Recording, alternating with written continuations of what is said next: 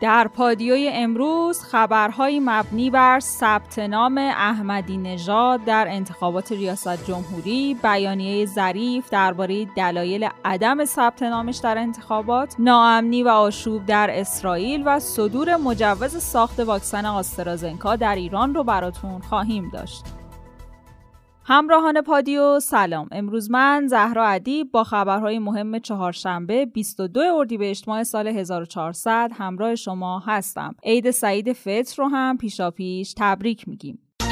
در مورد حضور اشخاص در انتخابات هیچ دخالتی نمی کنم. رهبر معظم انقلاب دیروز در دیدار رمضانی دانشجویان گفتند بنده در مورد انتخاب اشخاص هیچ دخالتی نمی کنم. توی دوره‌های گذشته افرادی که قصد کاندیداتوری داشتن نظر من رو میپرسیدن که میگفتم نه موافقم نه مخالف، یعنی نظری ندارم. ولی این دوره همین رو هم نمیگم. افرادی که بین خودشون و خدا معتقدن که شایستگی و شرایط قانونی رو دارن وارد بشن و مردم هم با دیدن برنامه‌های اونا انتخاب کنن. رهبر معظم انقلاب ادامه دادن برخی تصور کردن که منظور من از دولت جوون انقلابی دولتیه که همه اعضای اون در رده سنی 30 تا 35 سال باشن، در حالی که این به معنای نادیده گرفتن صاحبان تجربه و کارآزمودگان و دنیا دیدگان نیست.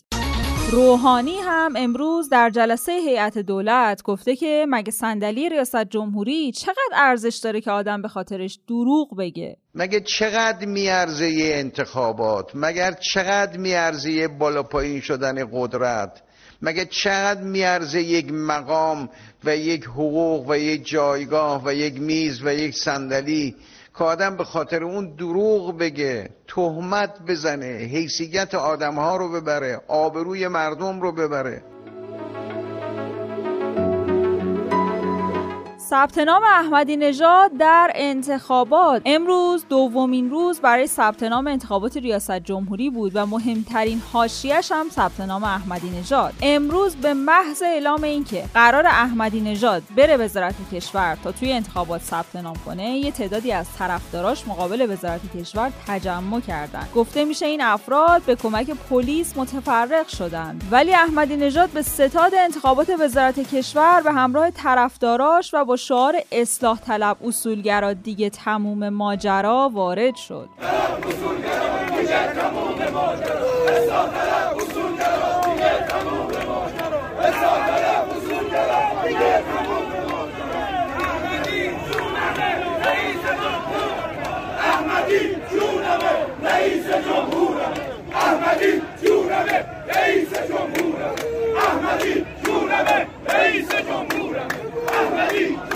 احمدی نژاد حتی از نرده‌های وزارت کشورم بالا رفت تا به هواداراش ابراز احساسات کنه. محمود احمدی نژاد بعد از ثبت نام توی انتخابات ریاست جمهوری گفته در صورت عدم تایید صلاحیتم توی انتخابات شرکت نمی‌کنم، به کسی رأی نمیدم و از هیچ نامزدی هم حمایت نمی‌کنم. بعد از قطعی شدن عدم کاندیداتوری ظریف در انتخابات، ظریف در بیانیه‌ای درباره عدم دلایل ثبت نامش پرده برداشت. ظریف در قسمتی از این بیانیه گفته اکنون که خاطر دوستان دلواپس از نامزدیم آسوده شده، تقاضا می‌کنم به اولویت خودشون که کسب قدرت داخلیه بپردازن و بذارن منم به اولویت خودم که پاسداری از منافع ملی و رهانیدن مردم از تحریم‌های ستمبار آمریکاست تمرکز کنم.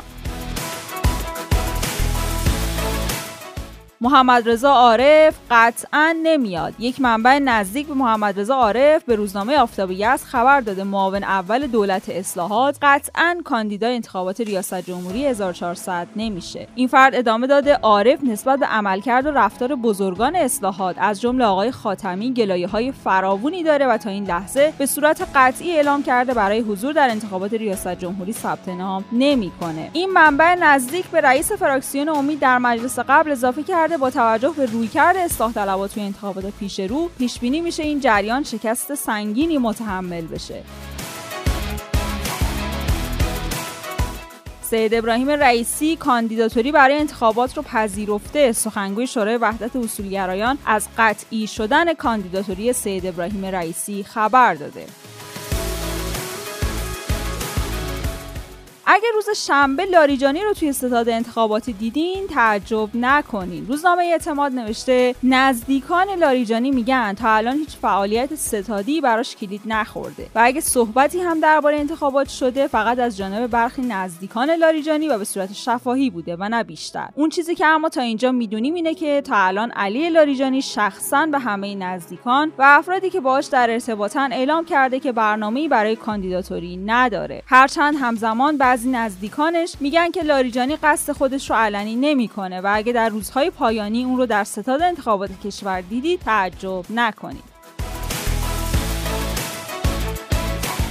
شورای نگهبان اگه میخواد یه نفر رو رد صلاحیت کنه دیگه گردن وزارت کشور نندازه. عباس عبدی در روزنامه اعتماد نوشته ابلاغ مصوبه شورای نگهبان درباره شرایط نامزدای انتخابات به نسبت یه اقدام جدیدیه که مسبوق به سابقه نبوده. شورای نگهبان اصلا در مقامی نیست که دستور بده تا یه نهاد دیگه مثل دولت موظف به اجراش باشه، چون نهاد دیگر رو از حق استنباط خودش از قانون محروم کرده. تنها راه حل که برای حل چنین تعارضاتی وجود داره مراجعه به دادگاهه. شورای نگهبان باید خودش مسئولیت رد صلاحیت کسایی رو بپذیره که شرایط مورد نظرش رو ندارن و انجام این وظیفه رو بر عهده وزارت کشور یا هر جای دیگه نذاره.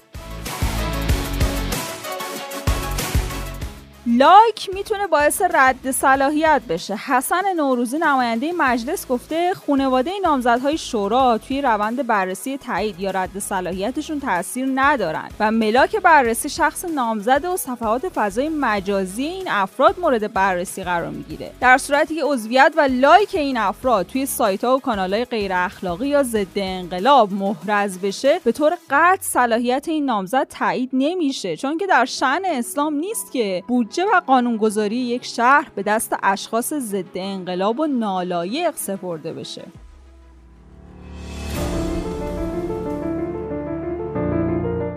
ناامنی و آشوب در اسرائیل. از چند روز قبل حملاتی از طرف فلسطین علیه رژیم اسرائیل اتفاق میفته. خبرنگار شبکه 20 رژیم صهیونیستی گفته که این رژیم در معرض شدیدترین حملات موشکی در تاریخ خودش از سوی گروه‌های مقاومت فلسطینیه. شهردار یکی از شهرهای توی سرزمین اشغالی گفته که کنترل شهر کاملا از دست رفته و خیابون‌ها شاهد جنگ داخلی بین فلسطینی‌ها و صهیونیست‌هاست. رسانه‌های صهیونیستی هم گزارش دادن که توی حملات موشکی به تل‌آویو دست کم 32 نفر مجروح شدند. جنگنده‌های رژیم صهیونیستی هم اطراف شهر بیت لاهیا در شمال نوار غزه رو بمبارون کردند. شورای امنیت سازمان ملل قرار امروز نشستی رو درباره ناامنی‌ها در غرب آسیا و سرزمین‌های اشغالی برگزار کنه. وزارت بهداشت فلسطین اعلام کرده که در نتیجه بمباران اسرائیل 32 نفر از جمله 10 کودک و یک زن به شهادت رسیدند و 220 نفر مجروح شدند. گردان‌های شهدای الاقصی هم توی بیانیه‌ای تاکید کردند که تهدیدهای نتانیاهو فقط اصرار ما رو در دفاع از مردم و مقدساتمون افزایش میده. امروز با آقای علی عبدی کارشناس اسرائیل گفتگویی داشتیم در خصوص اینکه آیا واقعا همونطور که بعضی از سران حماس اعلام میکنن اسرائیل ضعیف شده؟ ببینید واقعیت امر اینه که هر دو اتفاق با هم افتاده. یعنی اسرائیل یک غفلتی داشته از قدرتگیری حماس و کاملا مشخصه که حماس طی این سالها تونسته قدرت خودش رو تقویت بکنه بدون اینکه در چند و چون رو قرار گرفته باشه و به همون نحو رژیم صهیونیستی قدرت نظامیش بیشتر قدرت فناوری پایه است، تکیه داره به فناوری‌های نظامی خودش. عملا دچار یک غفلتی شد و دچار یک باعث شده که رژیم عملا در این وضعیت قرار بگیره. و نتیجه این حملات چه خواهد بود؟ آیا به صدور تفاهم نامه‌ای منجر میشه؟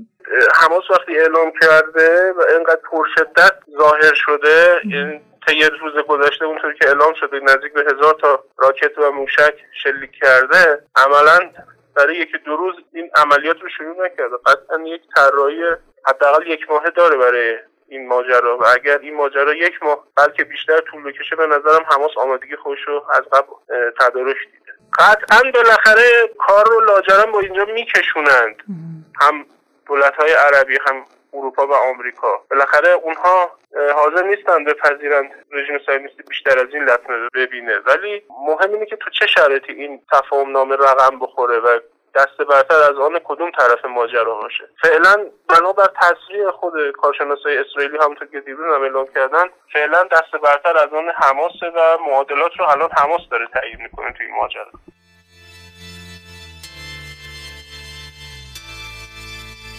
بریم سراغ اخبار کرونایی. واکسیناسیون معلما و دانش آموزان مرداد ماه انجام میشه. سخنگوی ستاد کرونا گفته برنامه اینه که معلما و دانش آموزا از مرداد واکسینشن تا قبل از بازگشایی مدارس فرصت کافی برای تزریق دوز دوم رو داشته باشیم. با این وجود که شرکت سازنده واکسن فایزر اعلام کرده که واکسنش رو روی افراد 5 تا 18 سال امتحان میکنه، ولی هنوز برای دانش آموزای زیر 18 سال واکسن ایمنی وجود نداره. مجوز ساخت واکسن آسترازنکا در ایران صادر شد. جهانپور، سخنگوی سازمان غذا و دارو، گفته مجوز مصرف اضطراری واکسن آکسفورد آسترازنکا تولید ایتالیا توسط سازمان غذا و دارو صادر شده. با خیال راحت واکسن ایرانی برکت رو بزنید. محرز، استاد بیماری‌های عفونی دانشگاه علوم پزشکی تهران، گفته به مردم میگم که دیگه نگران نباشن، واکسن ایرانی کرونا هم به میدون اومده و با خیال راحت بزنن. من خودم هم چون به کیفیتش اطمینان پیدا کردم واکسن رو تزریق کردم و به عنوان یک ایرانی افتخار میکنم به خاطر ساخت کارخونه مجهز و بزرگ تولید واکسن در کشورمون. با راه اندازی این کارخونه دیگه هیچ کمبودی در حوزه تولید واکسن نداره. سالمندانی که واکسن زدن همچنان ماسک بزنند. سخنگوی وزارت بهداشت گفته حدود 2 هفته بعد از تزریق دوز دوم واکسن کرونا زمان لازمه تا افراد حفاظت و ایمنی لازم رو در برابر خطر ابتلا به بیماری داشته باشند. بنابراین از سالمندانی که واکسن زدن می‌خوایم همچنان ماسک بزنن و فاصله گذاری فیزیکی رو رعایت کنند.